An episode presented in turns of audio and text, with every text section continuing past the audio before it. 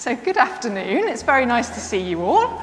It's lovely, in fact. Um, now, this whole series that we've been doing, we're doing a series, aren't we, on the Beatitudes. And today we are doing, John's going to put a little slide up for us. There we go. Blessed are the merciful, for they will be shown mercy. I'm sure you all knew that anyway, because you obviously read ahead and think, oh, what are we doing this week? Excitedly, I'm sure. And you probably do your own research, I know. Now, I think that this whole series could be renamed. And I think it should be renamed Re-Educating Sarah, really, because it's for me, it's like I've gone back to school.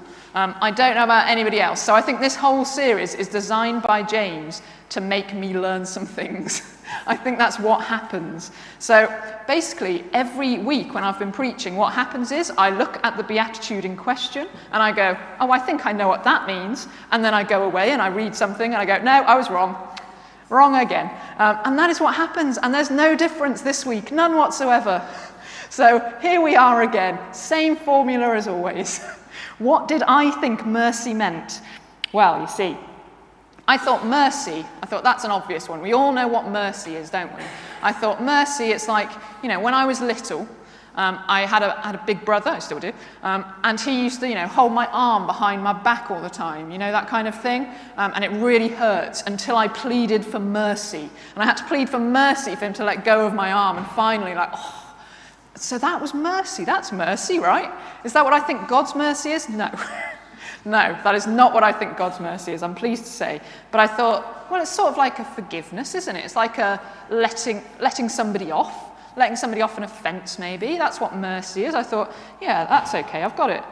But maybe, of course, maybe it's broader than that. Um, and actually, I think that Jesus spent some time kind of explaining what mercy is to us. You'll be pleased to know. Um, and so I had a little look, I had a little read of some different things, and I found that there's a whole chapter in the Gospel of Luke, my favourite Gospel. Um, so there's a whole chapter in it that has been nicknamed not yet, John. He's too keen. He's giving, giving away hints there. Um, there's a whole chapter that is nicknamed the chapter of mercy. And it is Luke 15, and it's got three parables in that one. And it's got parables that are very well known to us, I'm sure. It's got the parable of the lost sheep, the parable of the lost coin, and the parable of the prodigal son. And they are parables that we know and love quite well, but they are parables that tell us about what mercy looks like. They're parables that explain the mercy of God to us. And so, what we're going to do as we explore the topic of mercy is we are going to have a little look at that first one. So, we're going to look at the lost sheep together. And you can put it on now, John. And Shane is going to come and read this for us. And Shane is indeed the best dressed in the church. Look at him. Gosh, he's good, isn't he? And so, Shane is going to read this for us. Thanks, Shane. Then Jesus told them this parable Suppose one of you has a hundred sheep of, and loses one of them. Doesn't he leave the 99 in the open country and go after the lost sheep un, mm, until he finds it? And when he finds it, he joyfully puts it on his shoulders and goes home. Then he calls his friends and neighbors together and says, Rejoice with me, I have found my lost sheep. I tell you that in the same way there will be more rejoicing in heaven over one sinner who repents than over 99 righteous per- persons, persons who do not need to repent.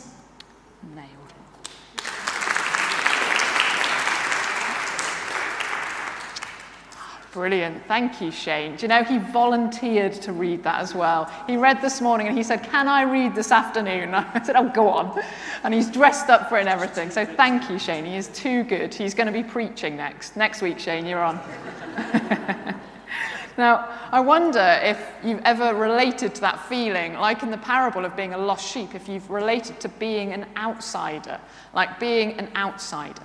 I think I have. Now, before I was ordained, before I did this, I've had six other jobs. I know I don't look old enough, of course I don't, um, but I have. Thanks, Tay. Um, and so one of my jobs, my third job, um, it was at Worcester Bosch. If you're from Worcester, it's like a rite of passage to work at Worcester Bosch. You have to. Um, and I worked in the metal pressing department, which is unexpected, I would imagine, for me. It wasn't ideal. Um, I had to start at six in the morning and I worked until two in the afternoon. It was not my ideal job by any means whatsoever. In fact, you know, I was working with heavy machinery and big, big slabs of metal and rivet guns, and I, I was in the accident book more than any other book, I think. Um, I had to go to A&E at like 6.30 in the morning because I'd riveted my finger. Oh my gosh, ridiculous. Um, it's not a job I should have ever been in, and I don't know why I was trusted with heavy machinery. But I was in a department full of men, um, and I was the only woman there, and they were all quite older than me. I, I think I was 18. Like I was, I was quite young, and it was just a department full of men and me.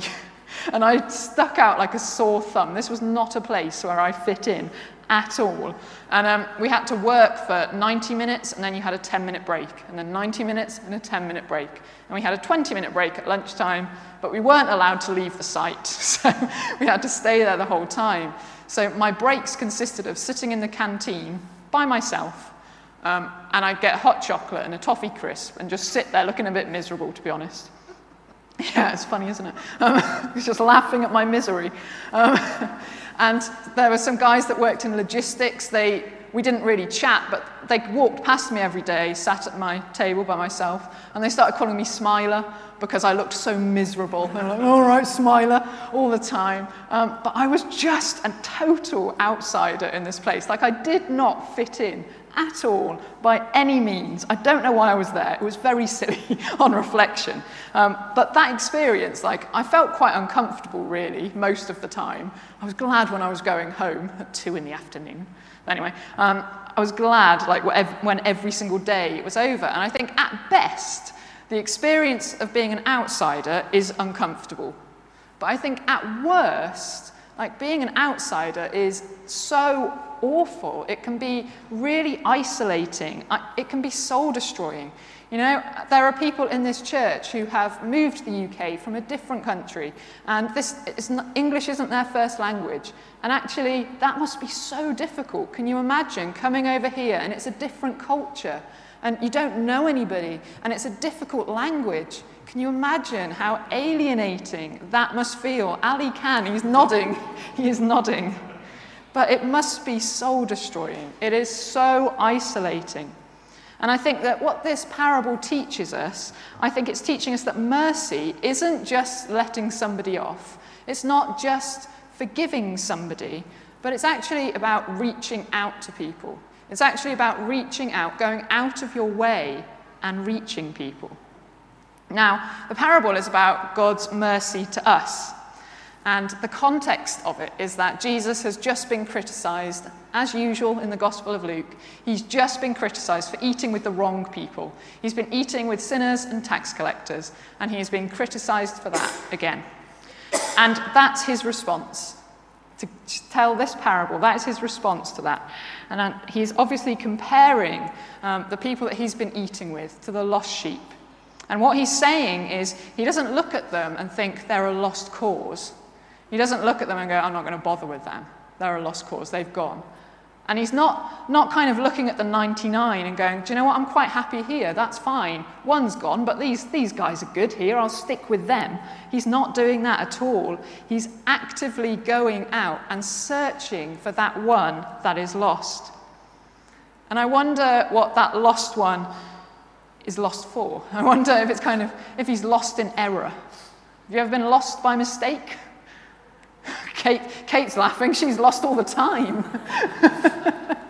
but I, like when I, when I was very, very small, my, um, my brother and my parents used to play uh, ball games out in the fields. And I was an unusual child, as you can imagine. And, you know, if there, were like, if there was a football pitch and there were lines of the football pitch, what I used to do is I had a little cricket bat and I used to hold, we, this is before mobile phones, so I was very prophetic. I used to hold it to my face like this, talking into it, and walk the length of the lines of the pitch. So I never looking back. And so I used to do that just by myself. That's the kind of person I was. Um, and when I'd finally get to the end of the line, I'd, I'd like just do it, carry on. But I'd turn around at times and I couldn't see my family anymore because I just walked off. And like I was lost by mistake, just not focusing on them, focusing on walking on the line. But I was lost by mistake. Sometimes I think people are lost just by mistake. They don't realize they've got distracted and they're lost. I think sometimes people actively wander off and choose a different way. Some of us have done that, I'm sure. When I was um, on my path to ordination, you have to go to see the bishop, you have to go for a sponsoring interview. Yours was good, wasn't it? um, and so the bishop has to sponsor you before you are allowed to go to panel to get, hopefully get ordained. And um, in that, you have to send a lot of paperwork to him beforehand. And he said to me, I've seen all your paperwork and I've read your life story, and there's a lot of amazing things in there, but you're missing out two to three years. There's a two to three year gap in there. What happened? And I, I said, nothing much. um, and he kind of pushed harder. And I thought, oh dear, I'm going to have to answer this. Um, and I said, well, in that two to three years, I, I left the church actually. And um, I, I, had a relationship with somebody that was quite a toxic relationship. It wasn't very good for me. Um, and you know, I, I, drank a lot and I smoked a lot, necess- not necessarily all legal, I have to say. And it was like, you know, a few years of my life that were just a bit not great, or not. I mean, I couldn't believe I was telling a bishop this, but anyway, I was. Um, and he made me add it into my paperwork, so there you go. It was in there, and I still ordained me, so there we go. Um, but I think sometimes people actively wander off, don't they? They wander off on purpose. They think they go their own way, as Fleetwood Mac said. They choose a different way. And sometimes I think it's people that are wounded, it's people that are scared, it's people that have really messed up. We all qualify as that lost sheep if we're in those categories. It's not just one type of person. And I think what it says is mercy isn't like this passive sympathy. It's not this just feeling of, oh, that must be really difficult. And it's not just a letting off, it's not just letting somebody off their offences, but in fact, mercy reaches out. Mercy reaches out, it actively reaches out to that lost person, to that lost sheep. Mercy meets the needs of that person. You know, in, in the parable, it says that he puts the sheep on his shoulders. And I think I, I read that when sheep get lost, they can get so scared that they're frozen. They can't move when they're found because they're so scared or wounded. And so often they have to be carried. And so when he puts it on his shoulders, he's meeting the needs of that sheep. And I think this is part of mercy to meet the needs of the people that we reach out to, to offer forgiveness to offer acceptance, and to welcome back in. You know, it says when he found the sheep, he rang. Well, he didn't ring, they didn't have a phone, but um, I know. um, but he told all of his neighbors, all of his friends, his family, that he's found his sheep, and they celebrate. They celebrate. Mercy celebrates. It welcomes people back in. And mercy goes out the way to do all of that. It's a definite action. It's not just a feeling. It's not just uh, an emotion, but mercy is a definite action. And it's a hallmark of the kingdom. And that's the mercy that we know that God has shown each of us. It's, and goes on showing us throughout our lives. That's the mercy that we know. Do you know, in that two to three years that I was out of church, um, I'd told God, I said, I'm done with you. I'm leaving church, that is it. And off I went. Um, but God did not leave me alone. Like that boyfriend I had, he had a sister who just moved back to Worcester. And um, she was a Christian and she was looking for a new church. Of course, she was. And she ended up going to the church that I used to go to. She wanted me to go with her. I took her once just to introduce her. Goodness me. But these Christians, they don't get off your back. And she was like a proper Christian. Oh, my life. She didn't hear the end of it. Like, she didn't leave me alone. She decided she was my friend, and that was it. Um, and like I had dreams, like God would speak to me in dreams, and it became a real effort actually to ignore Him. But during that two to three years, like God chased me with mercy. The mercy of God just reached out to me over and over and over again. And I think that that's what we are called to do. We are called to offer that same mercy, that same all encompassing compassion to people around us. It, uh, it goes beyond a feeling and it moves us to action. It moves us to reach out to others, to offer forgiveness to others, to offer forgiveness to those who need forgiveness, to offer acceptance to people, to offer welcome, to celebrate that they're here, to meet their needs. It's not just about offering mercy to those who are already in our path but it is about actively going and looking for people, looking for the outsider, so that we can extend mercy to them, so that we can extend God's mercy to them. And so we're going to respond in a minute. We're going to have um, a song of worship.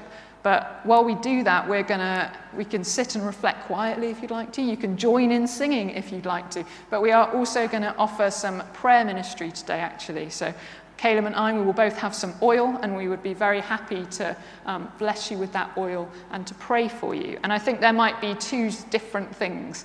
Um, there might be people who just feel like they need to know God's mercy for themselves today. And actually, that's a really important thing. If that's you, we would absolutely love to pray for you so that you will know that God stretches out to you, reaches out to you, so that you can have that mercy and know it. And then I think there are others that would desperately like to reach out to others in mercy. And maybe you don't know how to, maybe you don't know who to reach out to, but actually, maybe you just value somebody standing with you and praying for that. So I'm going to pray for us now, and then Dave and the band are going to lead us in that song, and we'll offer prayer ministry during that. So, Father, we thank you for your mercy to us. We pray that we would know more of that mercy in our lives. And Jesus, as we know more of it, may we extend it to others. May we reach out to the outsider. Would you help us to meet their needs and to welcome them and to extend your mercy